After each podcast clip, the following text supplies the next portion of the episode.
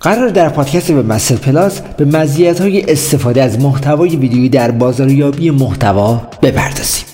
پس با ما همراه باشید ویدیو قدرت صدا و تصویر رو با هم داره و به همین علت مستقیما روی افراد تأثیر گذاره. مشاهده محصول به مشتری کمک می‌کنه که راحتتر برای خرید تصمیم بگیره. صدا هم کمک می‌کنه که همه توضیحات تکمیلی در مورد محصول و خدمات بازگو بشه. دلایل زیادی وجود داره که هر کسب و کاری به video marketing روی بیاره. استفاده از ویدیو در بازاریابی محتوا به دلایل زیر مهمه. پس اونها رو با هم بررسی می‌کنیم.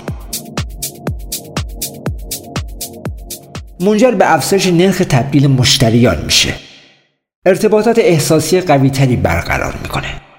قابلیت دسترسی رو افزایش میده. نرخ خرید مجدد رو افزایش میده. بر بهبود سئو سایت تأثیر گذاره توجه کاربر رو به شکل قدرتمندی جذب می‌کنه. پس نتیجه می‌گیریم که استفاده از ویدیو در محتوا می‌تونه در رشد سایت و بازدیدتون و حتی سئوتون مؤثر باشه. پس ویدیو رو در محتواهاتون استفاده کنید